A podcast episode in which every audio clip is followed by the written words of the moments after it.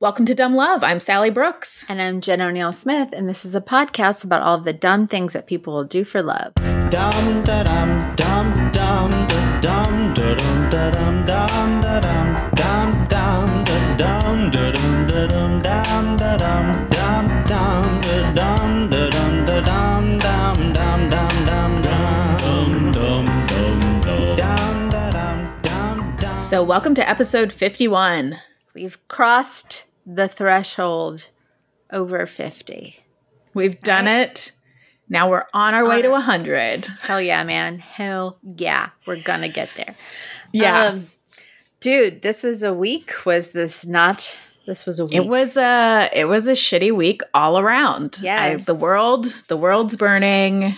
Horrible things are happening. Personally, it's been been a week and we'll talk about it all at the end of the podcast but like we always want to start off and be positive and get into things but you know sometimes it just sometimes your week just sucks. Sometimes it just sucks. Yeah. Okay let's, let's get into some quickies. I'm excited to hear your quickie. Well luckily i'll be starting out with an upbeat quickie to lift our spirits. I can't wait to hear it. So this article was written by uh, Janet Eastman for the Oregonian and Oregon Live. Sally, did Jen, you, you were a backpacker, hiker, outdoorsy kind of lady. Yeah, totally. You, what did you ever want to get a tiny house? A tiny house? Um, you know what? No. No, I didn't. I didn't because I uh, I've we've lived in lots of small places and we moved from New York and now I'm just now I just want bigger. wide open spaces. I just want yeah. something. I want. I honestly, I want a huge mansion. That's what I want. I am not going to feel bad about it. I just want you to know I don't have that. I have a small, very small house, but that is really funny because you know I'm more of a city girl, and yeah. um, I that was a half gal, half girl, city girl. Um, but I I was obsessed with tiny homes for a time. I wanted one so bad. I wanted to build one in my backyard and then use it as like a guest house or like a place I can retreat to, and then use the tiny house to travel and then when the kids go off to college, we could sell the house and just live in the tiny home. And this is what I tried to convince my husband and I remember we were driving from here to visit our friends who lived in Charleston. It was a 5-hour drive and over the 5-hour drive I tried to convince him to get a tiny house and by the time we got there, by the time the 5 hours was up, I was like, I would never live in a tiny house with you. I couldn't even handle like fi- like five hours in a car. oh yeah, Ben. why I think I could put my whole life into this tiny home, right? Like yeah, he Ben was like, I had this dream of us just going like selling everything, taking like a year or two, getting an RV, driving around the country. Like I could write remotely, he could teach online and we could homeschool Max or whatever. I mean, he's four, so whatever. And, and so I I've been like really pushing this to Ben and he's like, Yeah, yeah, that's that's great. Yeah. And then finally he's like, Sally, you would fucking hate that. You would hate that. You would within two days, you would be like, I need my space from you guys. and I was like, yeah, I guess okay. I just like I'm more like the idea of it. Yeah. Than I mean, probably.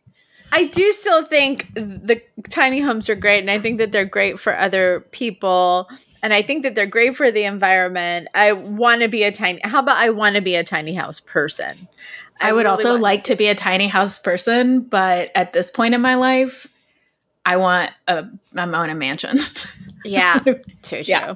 Luckily, this tiny house person, her name's Michelle Boyle, and she owns a collection of tiny houses on wheels. It's called My Tiny House Village. It's on a former Christmas tree farm near wineries in the Tualatin Valley in Oregon. And it sounds beautiful. See, this is the kind of life that I am I like envision for myself in a tiny home.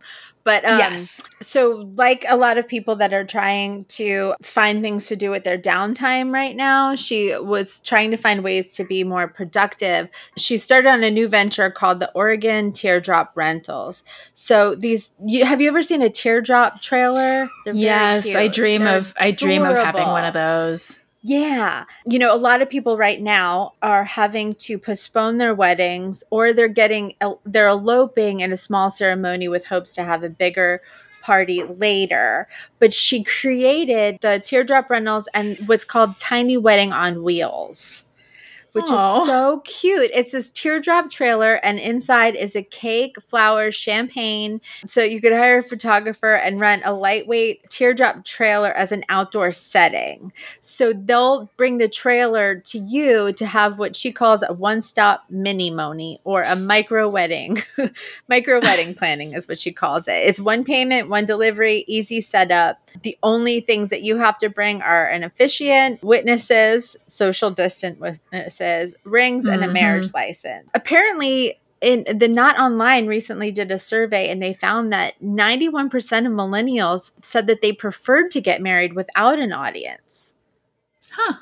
Isn't right. that interesting? Yeah. And so, and that's really surprising to me because it is surprising 91 91% yeah or maybe they're like well it's all going to be online so yeah i'll have my audience Yeah, true, true. So it's like, and, and, of course, trailer is very Instagram worthy for all you millennials out there. it's adorable, but like, what a nice way to do something special.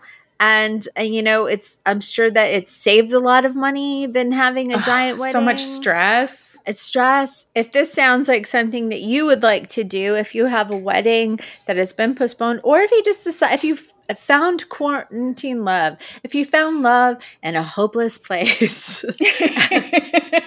and you guys are ready to seal the deal and make it forever, uh, look up Oregon te- Teardrop Rentals. I guess if you live in Oregon, but if you live, maybe this is a great idea for people that own tiny homes in different states. Use your tiny homes or teardrop trailers if you have them to maybe start a new side business. Maybe that's yeah. what I'll do. Maybe that's do what it. I'll do. so uh, we'll post pictures. It. Of course, they're adorable, and uh, I think it's a great. I think it's a great, great idea. I think, yeah, great idea for non-quarantine times. Yes. If you started a relationship in quarantine, then you would have been together now longer than Ben and I were by the time we moved to a new state and moved in together. so. Isn't that amazing? yeah. Yeah, it's pretty that's a significant relationship at this point and it's gonna continue probably. I think a lot of people are gonna have like quarantine only relationships and then when they have their first date i want to hear those stories. Like first in-person date. Oh know? so you're thinking that this is i was wondering so i have a friend who will remain nameless who he started casually dating this woman very early before quarantine. And they went out and hooked up like the night before everything shut down. Uh-huh. Not like knowing, not like, oh, one last time. But then they're both, they both live alone. They both work at home. And they were kind of like, well, why don't we? They came to like an agreement of like, let's just keep hooking up because we're both alone. Why not? We're going to be stuck here for a while. And so they've been hooking up, but now they're spending, oh, they've spent so much time together that now they're in a relationship. They basically wow. have kind of like moved in together from just like a hookup and they were just like, you know, kind of a friends with benefits kind of thing. And then all of a sudden now it's two and a half months later and they're like kind of serious. They've been seeing each other exclusively almost every day of the quarantine. That's what I want like. That's a reality show I want to see. I want to see a show about people that have only been together during the quarantine. And then when we finally get back into the real world, how will they survive? I think they're going to do better than I think they'll do better than most couples. I they think that if will. you been through something intense like this and had all of this time with just you two to like nurture your relationship and get to know each other, that like that's going to be such a better foundation than like you know when people are dating and always looking there there's always someone new to find so it's like oh you're not really paying that much attention to any one person anyway i'm just rambling or maybe now. if they uh as soon as they leave quarantine they're like that guy's hot. Oh my god i didn't realize other people. Look at all my options. Okay jen well my quickie is not quite so sweet oh, but no. it is pretty funny. Okay. Um, so this is an article from allthingsinteresting.com by bernadette daron okay so in 2015 a man named roberto cabrera of uh, Saltillo, Mexico. He went viral after he posted a video of himself measuring his penis, oy, which he claims is the biggest in the world at 18.9 inches. Ay, Can ay, you even? No. Uh, so, no, and I don't want to. so, he was, his hope was that he was going to get in the Guinness Book of World Records. He said that his penis was so big that he had to keep it constantly under wraps to avoid chafing. He added that he had to register as disabled due to the size and that it left him unable to have sex and that he had regular infections. Oh my God. Can you imagine if you met a guy and they told you, like, I have to tell you something, I'm disabled from having the world's largest penis? You'd be like, fuck you. nice try. Yeah. and Jen, not surprisingly, it turns out this was also a lie. of course it was. Oh so this doctor, Dr. Jesus Pablo Gil Muro, was a radiologist who so Cabrera came in for an exam and he was like, This is a unusual case. I've never seen anything like this. Of course, Cabrera refused to take off the bandages off his penis so that Muro could perform an examination. And so he was like, eh, hold on, something's up with this. So eventually the doctor was like, let's do a CT scan. And it revealed that most of Cabrera's length was not actually his penis. And he says with like the CT silly putty. It's just that he had a very large foreskin. oh. Yeah, he says it goes just before it goes to just before the knee. Oh my god. Yeah. Sally, this quickie, I got to tell you.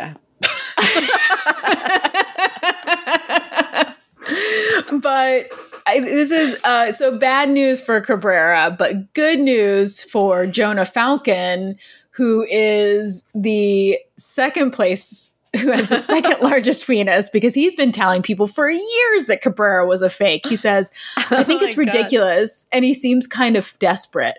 But no matter how big he is, it's not going to change the fact that I'm 13.5 inches. Oh my God.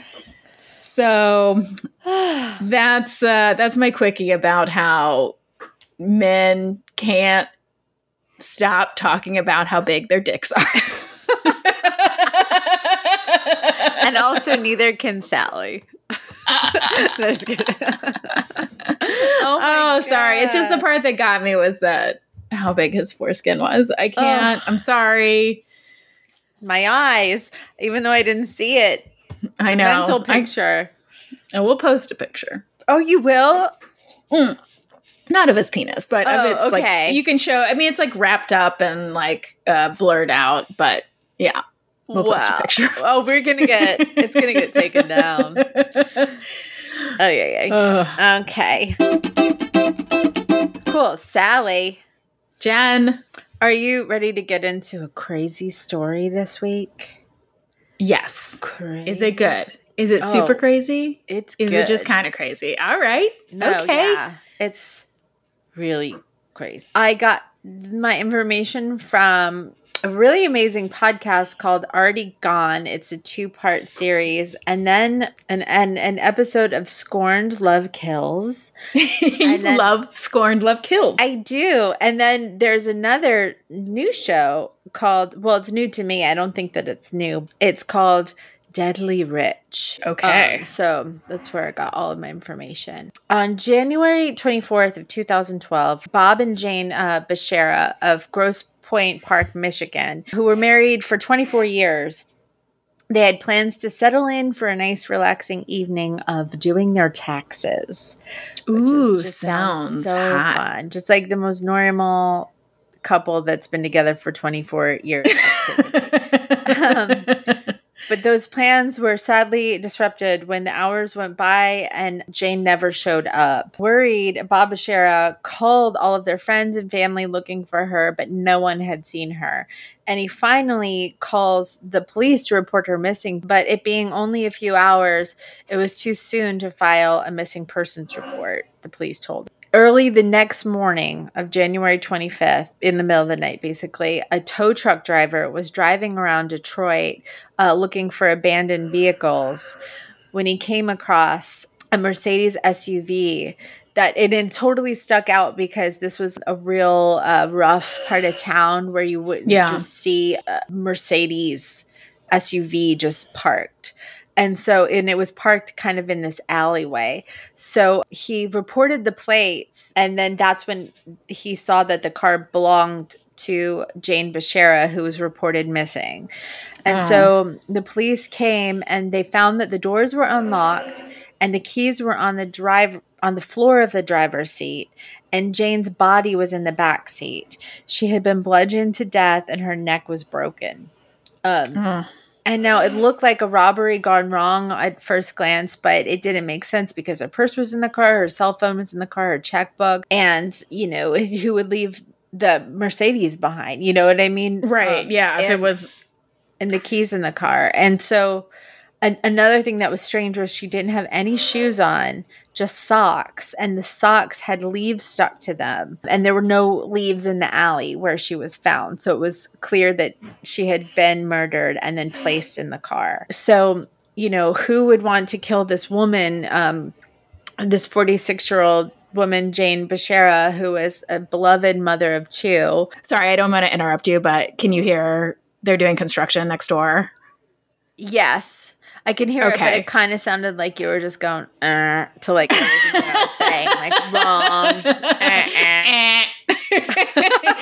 uh, sorry to you, Jen, and sorry to people at home, but our neighbors are building an addition, and they start decided to start this project at the beginning of the quarantine, and it's happened every day since. So. Uh, so anyway, sorry, I'm not correcting Jen, just in my mind. yeah. no problem, dude. Okay, so who would want to kill this 46 year old woman who was a beloved mother of two. She was a successful woman. She had a master's in business administration and she was focused and driven and a very happy and friendly person. Right after she got her master's is when she met Bob Bashara. He was dark haired and charming. They said he was often in trouble. He was kind of a troublemaker, but his father was a lawyer and his father would always intervene and get him out of the trouble. So, okay. Um, yeah. And apparently in 1967, when Bob was 12 years old, he set his grandmother's house on fire and he was sent to the Howe Academy boarding school. And after a few years there, he graduated with a degree in economic speech communication, but his father ended up just rather than him applying that to making his own living or whatever or his own career, his father just purchased a building for him to um, own and manage, and that's how he. So he basically became a landlord, and that's how he made his oh okay. uh, living. So, oh, that's nice. Yeah, his daddy bought him a building, and so. 19- Dad, if you're listening to this, where's my building? Where's my building? So they met in 1983 at a party and they hit it off immediately. And in the spring of 1985, they were married. They had a son in 1988 and a daughter in 1992. And throughout the 90s, they were very happy and successful. Um, his rental properties were doing well, and Jane was a very successful senior marketing manager. And they lived in a 3,700 square foot home in the very affluent community of Grosse Pointe Park um, okay. in Michigan, which is very fancy old money Michigan. Yes. Um, so they were very well liked and active in the community. Bob was president of the Rotary Club, and Jane was very in which I don't know what a Rotary Club is. Oh, it's like, like, a service club for adults. It's like a you don't just sit is. around and use rotary phones. That's what I pictured in my head. Like, how does this like, work? I don't. Where do I plug this in? so, and Jane was very involved with the kids' education. You know, she was a PT mom that was always there. And Bob would even dress up like Santa Claus for their neighbors. He was very well liked in the community as well. Everybody called him Big Bob. He was Big Bob, man about about town. He had a custom license plate that said Big Bob, a mug that said Big Bob the question again is who would do this to this family? The question was answered a few days after the murder when Joe Gentz walked into the Grosse Pointe Police Department and said, I killed Jane Bashara. Who's Joe Gentz? I will tell you. Uh, okay. So Joe was a very large man. He was six feet seven inches, and some people referred to him as a gentle giant. While externally he looked very intimidating, he suffered a stroke during childbirth, and it caused um, severe learning disabilities. So he had a very low IQ. So he was this big, tough guy, had like the IQ of a child, and mm-hmm. so Joe knew Bob Bashara because he was introduced to him by a mutual friend who said that, you know, I've got this guy Joe, he's down on his luck, he needs a place to rent. And since Bob was a landlord, he gave him a good deal on an apartment in exchange for him doing handiwork for him. Mm-hmm. Um, so Joe told the police that he killed Jane with his bare hands, but that he did it on the orders of Bob Bashara in exchange for $8,000 and a Cadillac. He said that Bob asked him numerous times to do it in the past, but Joe would just say, No, no, I won't do it. But he just kept asking him, kept asking him. But according to Joe, that night on January 24th, Bob had Joe over at their house cleaning out the garage. And he kept telling Joe that he had a deadline. He kept saying, I have a deadline. I have a deadline. You need to do this. You need to do it. You need to kill her now. You need to kill her like as soon as possible. And so when Jane arrived home, Bob exclaimed, Do it, do it now. And according to Joe, Bob pulled out a gun and told him, If you don't kill her now, I'll kill you both. So Joe panicked and hit her in the shoulder, knocking her down. And then he took his foot and pressed it into her windpipe, crushing it and killing her. Oh my God. Yeah. And then Bob, according to Joe, Bob then threw her body into the car with her purse and told Joe to get rid of the car. So police kept Joe Gentz in custody for three days, even though that he admitted he killed Jane, but because of something having to do with evidence and having things in place, they they couldn't keep him and they had to let him go. So they, he walked out of. It's very strange, but he walked out of the police station three okay. days later. Well, they said that they had his confession, but that other than that, they didn't have any physical evidence, and that frankly, the police said that they didn't believe him.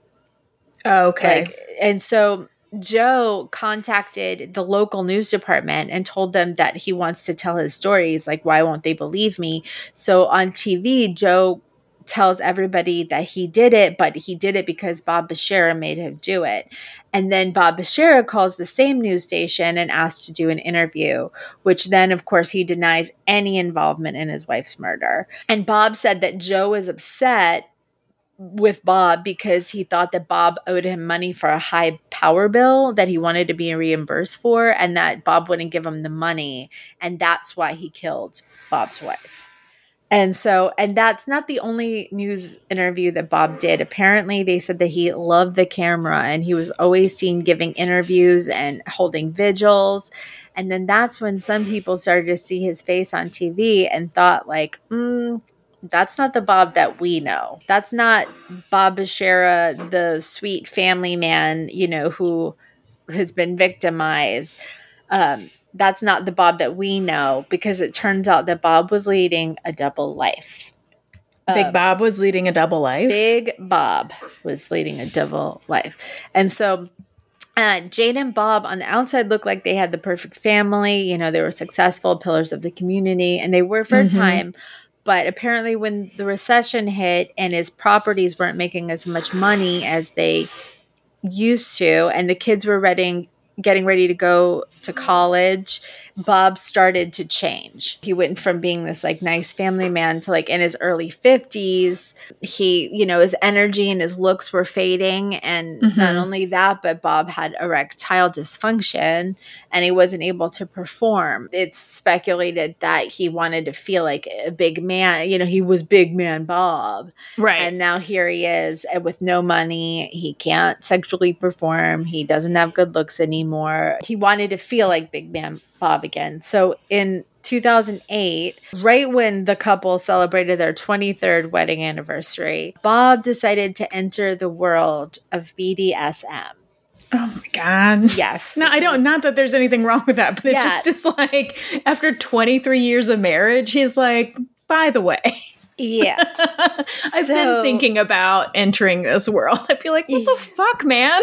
I know. So for those of you that don't know, BDSM is bondage means bondage and discipline, dominance and submission. And their their three main rules are that everything has to be safe, sane, and consensual. Participants set boundaries beforehand and limits are discussed. It's considered while it sounds crazy, this community prides himself on being respectful and safe. Right. Um, and I think that's important to say because of things that I'm going to talk about later. And Bob said that his wife was okay with it. He said that she didn't have a sex drive. Not, he never said that he couldn't perform. He said that his wife didn't have a sex drive and that he said that she told him to do whatever he needed to do. And so okay.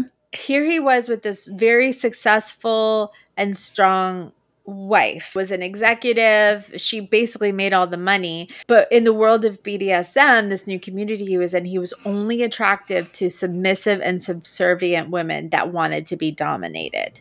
Mm-hmm. So he wanted to be the big man and he called himself Master Bob. That was his name.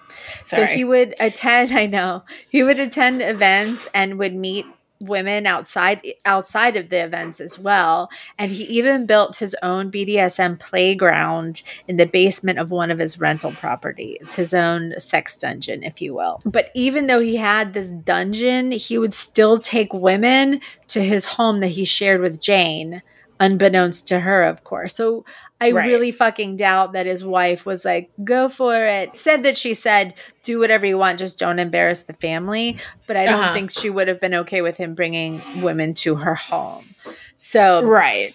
And also, because he was new to the community of BDSM, according to people that they talked to on the podcast on um, Already Gone, it takes many, many years to become an expert or a mentor. People are supposed to be under a mentor's wing for a very long time. But very quickly, Bob said that he was an expert and he would mentor quote unquote these women, but he would of course lie to them and tell them that he he was widowed or that he was divorced. He wouldn't say that he didn't tell them that he was married. And that's a right. big thing because apparently in BDSM it's all about honesty and safety. So the fact that if he was a mentor and he was lying to them, that's already breaking the rules of the community. Right. So he soon starts an affair with 48 year old Rachel Gillette. They met on a BDSM website and then they began seeing each other regularly. Apparently, one night he picked her up with a, another woman as the chauffeur and brought her back to his Grosse Pointe house. They had sex and he, she used Jane's shower and he made her sleep on the floor. And apparently, he, uh, Sorry. And, while he slept in Jane's bed, yeah.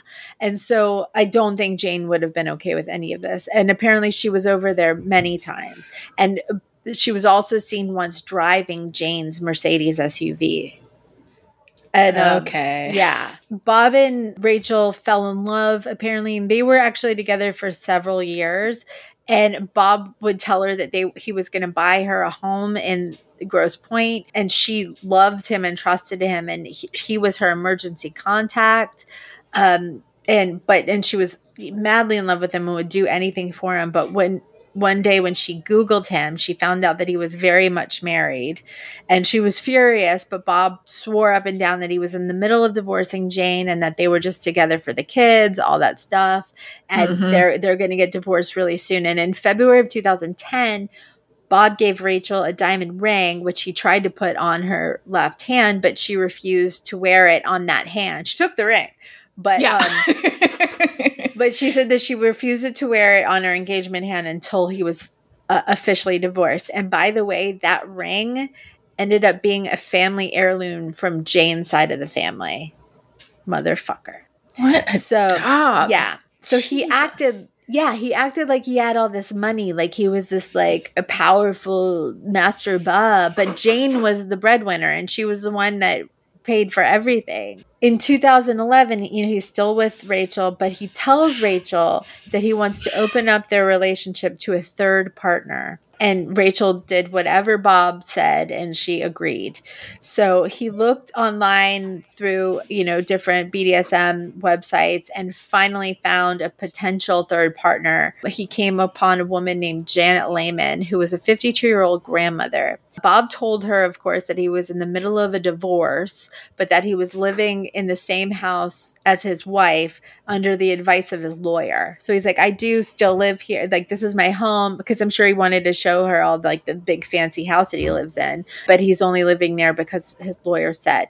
So he starts to court this woman, Janet Lehman, and try to convince her to become their third. And in Christmas of 2011, just the this to show you how Bob woos his women, he sent her a $25 gift card to the Olive Garden and a leather yeah. Mm. i know. And a leather cord that he told her that she need to wear it on her left wrist to, until he could come there and tie it around her neck.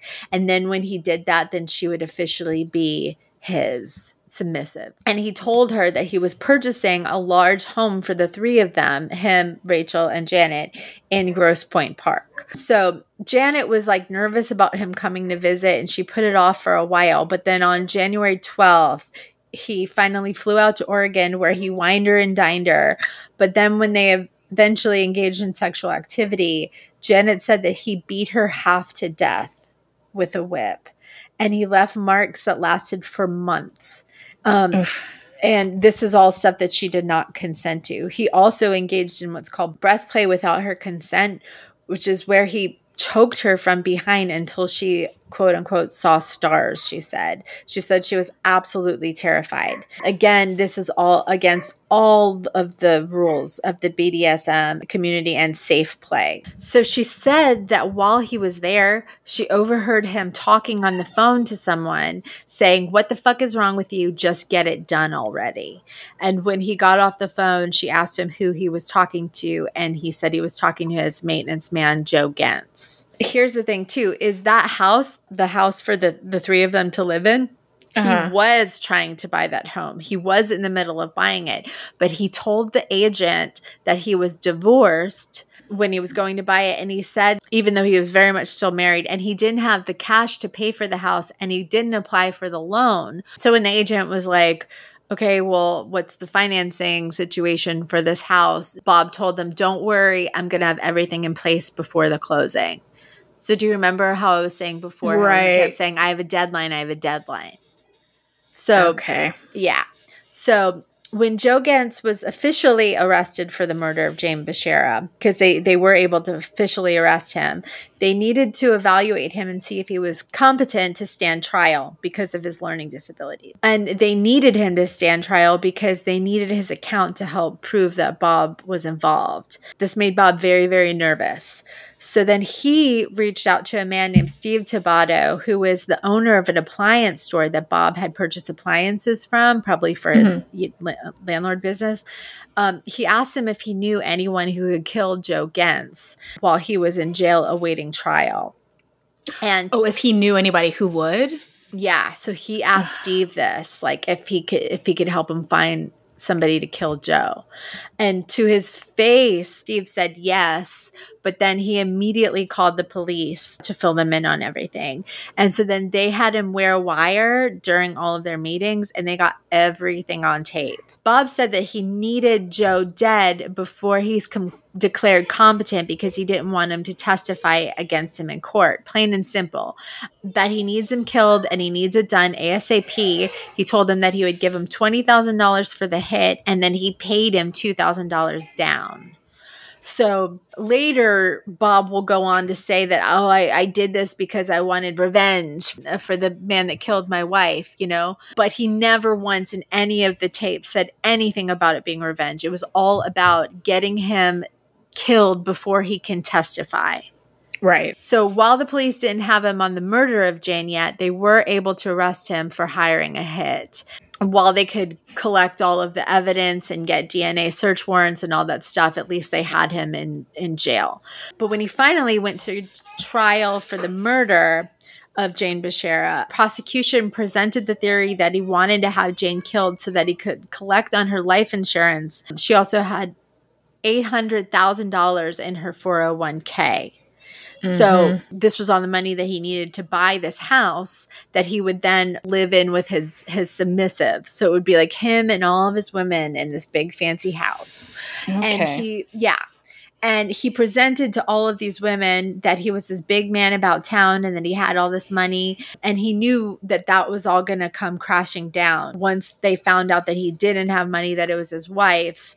This whole like world that he had built up of being Master Bob, it would be over. So the only way that he could keep it going was to have Jane killed. Here's the thing, it did come crashing down because he's a fucking asshole. But right. also his uh, all of his mistresses ended up testifying against him.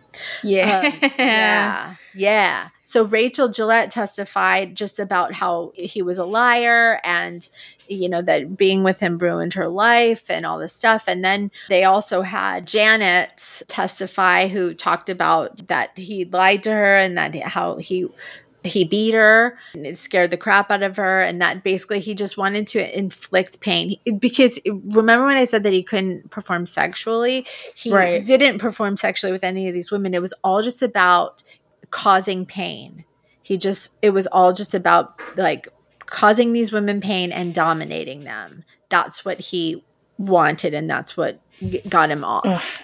okay. So uh, the defense's case relied on the fact that there was no direct evidence tying Bob to the murder. And even though the, the prosecution was supposed to have Joe Gentz's testimony, at the last minute, Joe decided that he wasn't going to testify. And there's a lot of evidence showing that Bob was having people rough him up in jail, telling him, you better not testify, you better not testify, or you're going to be killed. And right. he also harassed even though there was a, Rachel had a restraining order against Bob because he was threatening her, he still broke the restraining order time and time again, calling her from jail, sending people to harass her, telling her that she better not testify. He was all over the place trying to control people from right. jail. So, luckily, because Joe Gentz was not the smartest person, for months and months before the murder, Joe would tell everyone around town about this guy, Bob, trying to hire him to kill his wife. And all of those people testified. Yeah. So they're like, yeah, he told me, you know. And so and then they were also able to prove by cell phone records that Bob was not where he said he was. Um, he said that he was at the Hard Luck Lounge, which is at the bar that he, it was in one of the buildings that he owned. It's actually the bar that was above where his sex dungeon was.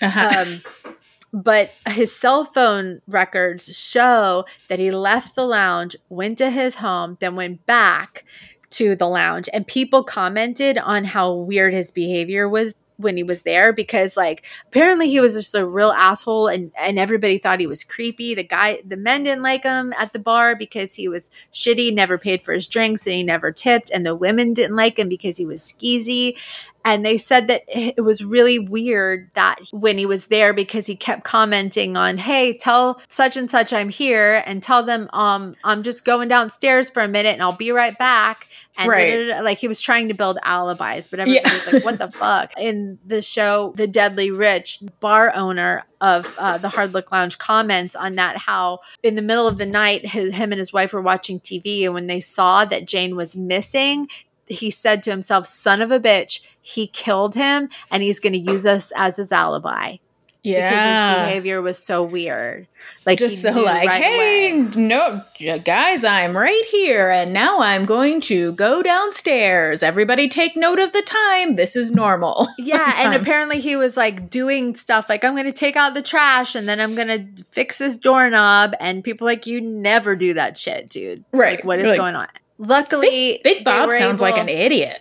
Big Bob is a big, big fucking idiot. They had all this other evidence from the, everybody's testimonies and cell phone records, and they had a number of accounts on him solicitation, conspiracy to commit murder, witness tampering, witness intimidation, just like everything. He's just a fucking idiot and a piece of shit. So he ended up, thankfully, he was convicted on all accounts, which he keeps appealing because of course he's an asshole. Keeps appealing but so far the michigan supreme court has denied all of his appeals and he is serving a mandatory life sentence in prison.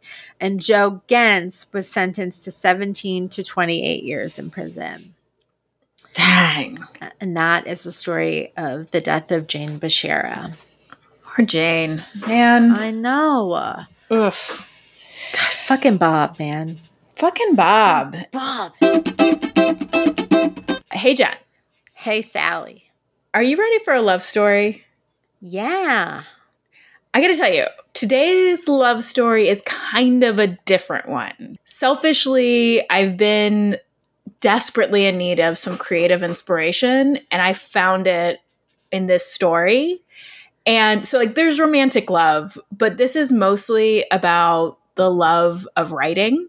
But I think that like the lessons from this story can be applied to any kind of passion or dream you might have. So whatever your thing is, uh-huh. I think uh-huh. you can find inspiration in this story. So okay, okay. So this I is about Ben inspiration. Yeah. So this is about author Ben Fountain.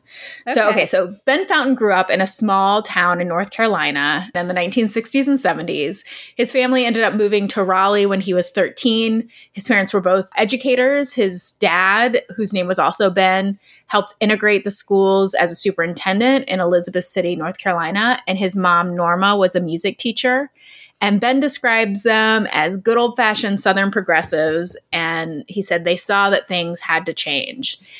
And as a 15 year old in Cary, North Carolina, Ben read an Ernest Hemingway short story and all of a sudden like a switch just flicked. He soon he read everything else that hemingway wrote. He said the fact that the human condition could be presented in like such a simple clean language in a short story just like stunned him. And he decided he wanted to be a writer. And he wrote throughout high school and throughout his undergrad at University of North Carolina Chapel Hill. He wasn't it wasn't his major, but he took creative writing classes and he got words of encouragement from his instructor. They all thought he was very talented. But this idea of like launching himself as in a creative profession, as a writer directly after graduating, scared him. He was like, this is not something I see anybody else doing. So he went to law school, which really strikes a chord with me. and yeah. Um, he said it struck him as a good place to get ready for the world. So during the first week of law school, he met another student named Sharon Monahan. She was a year above him. She was very smart, and they soon became a couple. And Ben says that even though he wasn't really, he didn't love the law, he said that law school was intellectually revelatory. And he says it gave me time to grow up. But during law school, his creative writing felt by the wayside. He was too busy to write fiction. He was creatively stymied by legal writing. He says, during law school and those first years out, I was stuck in a sequential, logical mode of viewing the world. And I totally remember that. I remember being in law school and I I read a ton, like always read a lot of books. I but I remember in law school being like, I have not read a book in three years. So Sharon ended, graduated a year before Ben, and she got a job in Dallas at a law firm. And when Ben graduated, he followed her. And so he ended up taking a job at a real estate group called Akin Gump. And he and Sharon actually worked in the same building in downtown Dallas, even though they didn't work for the same place. And Ben loved North Carolina, and he says that leaving was the hardest thing he'd ever done by up to that point. But he felt like in order to get any kind of clarity in life that he'd have to go. He says the North Carolina that he grew up in was beautiful and familiar. His family had been there for generations. And he says, I could have been happy in one way, staying here and practicing law and being within this network of family and social connections. I had a ready made identity. But on another level, I felt like I would go to sleep after a couple years and I would never wake up for the rest of my life. I would just drift through this fog. Aww. And so he went to Dallas. And at first he thought, okay, this is pretty similar to North Carolina. But when he got there, he found that Texas was also uniquely Texas and it was the 1980s. And what was most jarring to him was that money, just this like materialism and conspicuous consumption, was part of the culture there. He says the lawyers he knew growing up taught him that you stand for certain things, you work for certain things, and money is not the main thing. But he got to Dallas and money was just in his face. Like oh, everyone oh, yeah. asked like how much do you make? There were, would be lists of who is the top richest people in every city and it was just so foreign to him.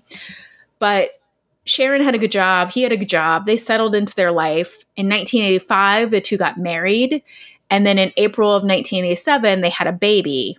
And after four months of maternity leave, Sharon was back to work and she was thriving at work. That same year she had a baby, she actually made partner at her law firm, which is like nice. unheard Hell of. Yeah. Yeah. Oh, yeah.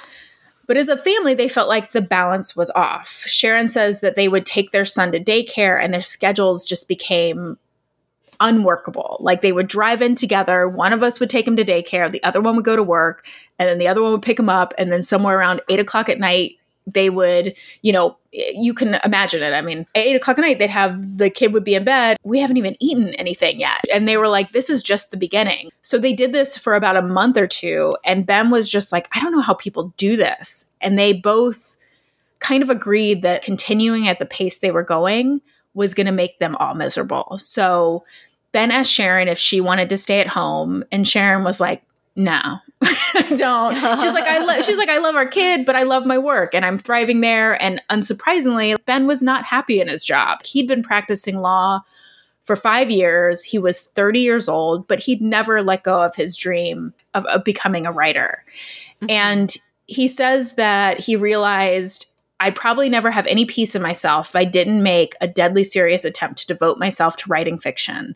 But it wasn't an easy decision. He says, I was tremendously apprehensive. I felt like I'd stepped off a cliff and I didn't know if the parachute was going to open. Nobody wants to waste their life. And I was doing well at the practice of law. I could have had a good career. And my parents were very proud of me. My dad was so proud of me. It was crazy. But Sharon, to Sharon, the switch seemed logical. She was like, you have something besides practicing law that you want to do. So why don't we just do daycare in the morning and you can write and then you'll take care of the baby and do the housework in the afternoon. And he was like, "Oh, okay. Yeah." So so that's what they did. Sharon would take their son to daycare and Ben would start writing at 7 in the morning. He would write every day until lunchtime and then he'd lie down on the floor for 20 minutes and rest his mind. And then he'd go to work for no- another few hours. And then he'd pick up his kid and do the household chores and the shopping and everything. But the thing is is that he went into this but he didn't really know anything about writing. Before he quit his job to become a writer he, the only thing he'd ever published was a law review article. He'd taken a handful of writing classes in undergrad but that was it but he had this like conviction and discipline. And in the first year, he actually sold two stories. And wow. And so uh, I don't think I gave where I got this information was from, but this is part of this part of my information comes from a really famous article by Malcolm Gladwell um, in the New Yorker called Late Bloomers. And another magazine called D Magazine, an article by Zac Crain, Dallas Daily News, rathbearingtree.com. So, in the Malcolm Gladwell article, this is how he described Ben's path as a writer. So, he sold those two articles and then he wrote a novel. He decided it wasn't very good. He ended up putting it in a drawer. And then come came what he describes as his dark period. And he adjusted his expectations and started again. He got a short story published in Harper's. A New York literary agent saw it and signed him up. He put together a collection of short stories titled Brief Encounters with Che Guevara, and Ecco, which is a HarperCollins imprint, published it. The reviews were sensational. The Times book review called it heartbreaking. It won a Hemingway Fountain Pen Award. It was named number one book sense pick. It made major regional bestsellers list and was named one of the best books of the year by a ton of newspapers. Ben Fountain's rise sounds like a familiar story. The young man from the provinces suddenly takes the literary wor- world by storm. But Ben Fountain's success was far from sudden. He quit his job at Akin Gump in 1988. For every story he published in those early years, he had at least 30 rejections. The novel that he put away in the drawer took him four years. The dark period lasted for the entire second half of the 1990s. His breakthrough with Brief Encounters came in 2006, 18 years after he first sat down to write at his kitchen table. The wow. young writer from the provinces took the literary world by storm at age 48. So, this profile of Ben is, like I said, is from this article about late bloomers. And I love stories about late bloomers. Yes. And the older I get, the more I love to hear. Yes. Malcolm Gladwell says, on the road to achievement, the late bloomer will resemble a failure. While the late bloomer is revising and despairing and changing court and slashing canvases to ribbons months after months or years, what he or she produces will look like the kind of thing produced by the artist who will never bloom at all. Prodigies are easy. They advertise their genius from the get go. Late bloomers are hard. They require forbearance and blind faith. Okay, so then the first couple years of writing were hard. Ben says especially in the first couple years of writing, there was this powerful sense of self indulgence and delusion. Why would anyone want to read what I was writing? Because what I was writing was really, really bad. In this society, there's so much emphasis placed on being productive, and so much of your identity is bound up in what you do for a living, how you make money, what you can buy. By claiming that you're a writer or trying to self your, set yourself up as devoted to something like writing, you're immediately step out of the mainstream. So you know, he's going through this. He's getting, he has a little bit of validation, but he is mostly just, it's like the first years of being a comedian where you're like, I'm a comedian, but am I a comedian? You know, it's like you're learning yeah. as you go and you're just, you have to just have this imposter faith. syndrome. Yeah, you have to have this yeah. faith in yourself. I am going to get better of this. I am going to do it. So he says, my only thing I could do was keep writing and hopefully at some point I'd have some kind of measurable success. But then he says, even after a while, that left me. And I just kind of reconciled himself. He reconciled himself with the notion that even if he didn't ever have any kind of success, I am going to keep writing. So he was like, I felt like it was worthwhile. I felt like I was getting better and I got a lot of pleasure out of it. And even if I hadn't never had any kind of real world success, well, I could live with that. And the reason that he could do all of this is because he had a partner who believed in him. And Sharon says when Ben first took off, we talked generally like, well, what if we, what if this doesn't work? And Sharon told him, give it 10 years. And to her, like, that didn't seem unreasonable. She was like, it takes a while to decide whether you're good or something or not. And when yeah. 10 years became 12 and 14 and then 16, she never stopped believing in him because even during the long stretch when Ben published nothing at all, she said she was confident that he was getting better. And he says that when he sat down to write his first story, he was like, I knew what it was going to be about. And then the first day, it flowed out of him. And then the second day, he completely freaked out because he realized he was like, I don't know how to describe things. Like, I know where the story's going, but I don't know how to like describe basic things like a building, a room, a facade, a haircut. So mm-hmm. he started building, collecting articles on things he was interested in and going out and experiencing things so that he could write about it. And one of those things he got interested in was Haiti. And he decided, in order to capture its essence, that he was going to need to go there. And he actually ended up going to Haiti 30 times. Wow. And a lot of his short stories that got so much acclaim are mostly set there. But and Sharon, and some people, you know, you can imagine like, if your partner you're working your partner was i'm going to go to haiti yeah. 30 times right? But she was just completely on board. She was like i can't imagine writing a novel from a place i haven't at least visited. And ben knew he had it ah. good. He says sharon never once brought up money not once never. He says i never felt any pressure for her from her not covert not even implied. And so after ben published this first book of short story that got so much acclaim he was profiled in this article by Malcolm Gladwell. And he became, you know, this hero to like dreamers like me who were like, you know, started yeah. creative pursuits later in life, wondering if success would come or if it was important. And this article actually came out in 2008 which was like right when I started comedy. And I was working as a lawyer and I was miserable. And I also had a husband who was cool with me pursuing my dream of doing whatever I wanted. And in the article, Malcolm Gladwell mentions that Ben Fountain is working on a novel and that it was that it was coming late. But what Gladwell didn't know at the time or didn't write was that the reason the book was late was because Ben was actually struggling with it. He was working on this novel. He had this Malcolm Gladwell article that made him famous. And the, the book he'd been working on for more than six years, all of a sudden his editor was like, I'm not going to publish it. Why? So, well, she just was like, it's not good enough. She was like, you don't do oh. something as amazing as the as what you came out and have Malcolm Gladwell write about you in the New Yorker and then end up putting out something that you don't think is your best work.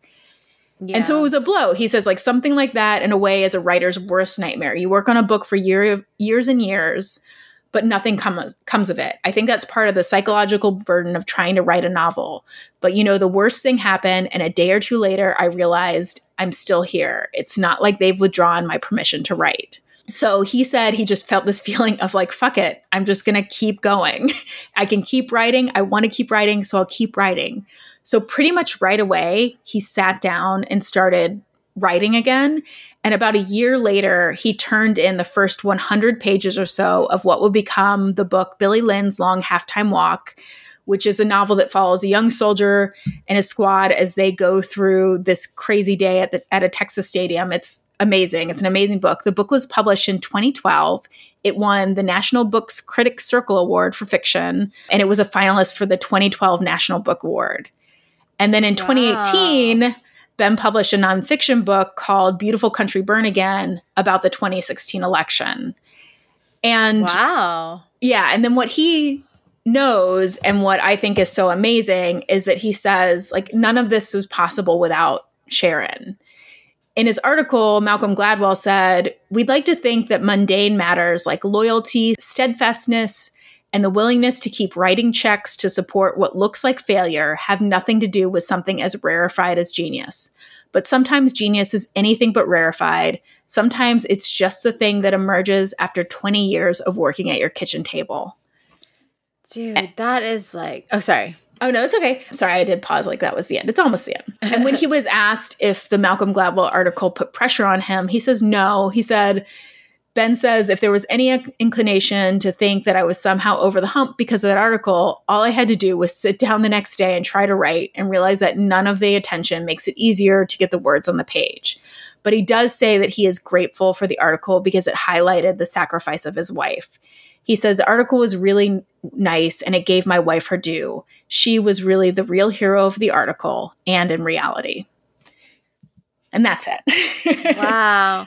I mean, what a lesson on hard work and determination and perseverance. I mean, 20 years and even writing that one book for six years and then having it not published, but then he just kept at it. Yeah. Wow, that's really amazing. And it is amazing. Is, is wonderful for supporting. I don't I don't know that I would have done that. I mean, I would like to think that I would, but to be honest, like if Zach went to Haiti 30 times and there was no book, I would be like, who is in Haiti that you keep? Why don't you go marry her then? Yeah.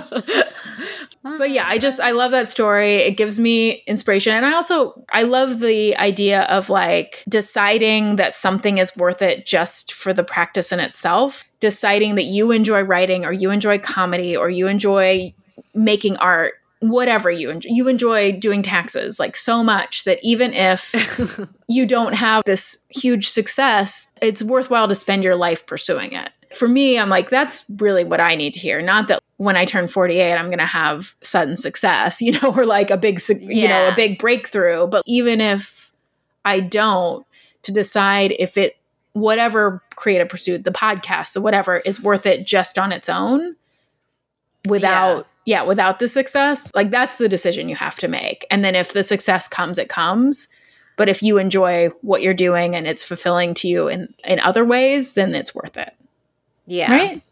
Well said. Thank you. Well said. Jen, Sally. Are you ready to do something dumb and something we love?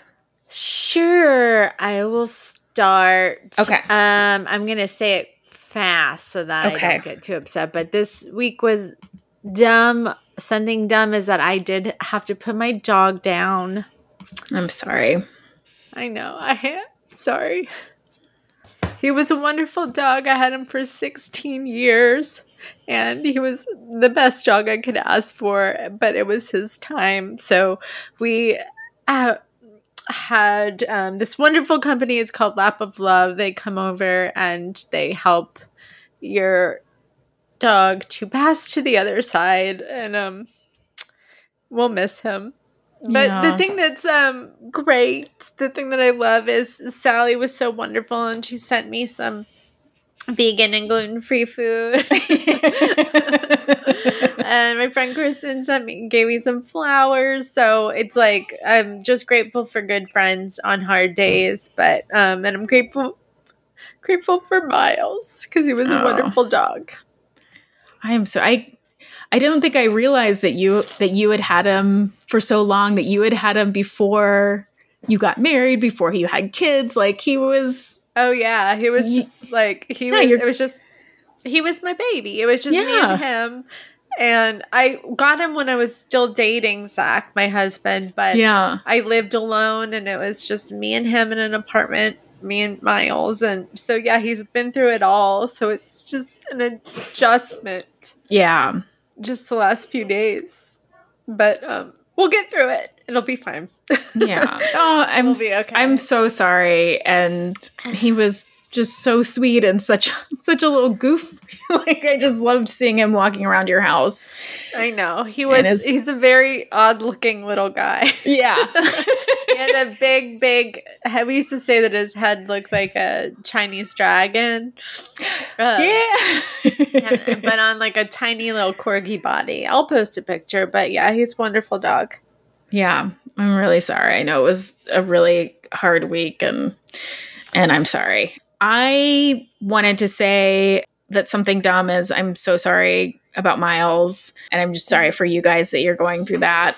And um and also I think like as a as a community, as a country that we're all mourning the Yes. murder of George Floyd and on top of Ahmaud Arbery and and uh, and every and names and names and names. Like I, yeah, it's just very heavy and heartbreaking, and not surprising, which is even more heartbreaking. And yeah, I just wanted to acknowledge that that we're outraged and and mourning. And I also wanted to say that my instinct, I think, as like a privileged white person, is to duck my head, you know, and just be like, Yeah. I don't want to hear about this. I want to live in my own little bubble where this is not happening. But that's not okay. Like we got we need to take action. We especially as white people um and for our white listeners need to take action. And so I know you guys all know where where to find resources, but just a couple donate to the Minnesota Freedom Fund, to the North Star Collective. I'll put I'll post these. You can also sign petitions. You can text Floyd to 55156 to sign a petition. And you can educate yourself. Some books that you can read that you can learn as a white person is White Fragility, Waking Up White. Um, so you want to talk about race. Those are just a couple. There's are lots and lots of resources out there. So let's educate ourselves. I, as much as anybody, need to do that to figure out what I can do to do more and to be a better ally. So, so that's uh, dumb beyond dumb. We're really real heavy on the dumb this week. I know, but I'm really, really, really glad that you're talking about this um, because it's the most important. It's like I almost didn't want to even like bring up Miles because I wanted to do the same thing for something dumb. So I'm Right. Uh, I'm glad that you're doing it. I yeah, it's very very important and it it needs to stop and we have to take action. It's we can't just be we can't just be okay with this. We cannot. Yeah, we can't just be silent and Yes. or post memes. So the thing I love, great things are still happening, and one of those things that I really love is one of my very best friends, Sam Evans, um, who's a comedian who. Sam Evans. Yeah, so if you had, if you guys came to um, our second Dumb Love comedy show, he was on that, and he has a new album that came out um, on Friday called Sweet Baby Boy, and it is so good, you guys. He's so funny. He is one of those people that I, I, feel like people are going to discover him and be like, where did this guy come from? You know, like what what has he been doing? because he's just been like keeping his head down and working and writing, and he writes so much. He's so funny. Um, you can find his album. It's on iTunes and Amazon, and I'm just so proud of him and happy for him and in awe of him and jealous of him as a comedian because he's so good. So go get that go get Sam Evans and and have a little go get Sam Evans. Go get him. go get that boy. get that Sam Evans. And yeah, and and take a take an hour break from the madness and uh and the sadness. Okay, you guys. I think that's that's the end of our episode. That'll do it. That'll, that'll do, do very, it. Very, very heavy episode. that'll do, Jen. I think that'll do. A um, very special episode of Dumb uh,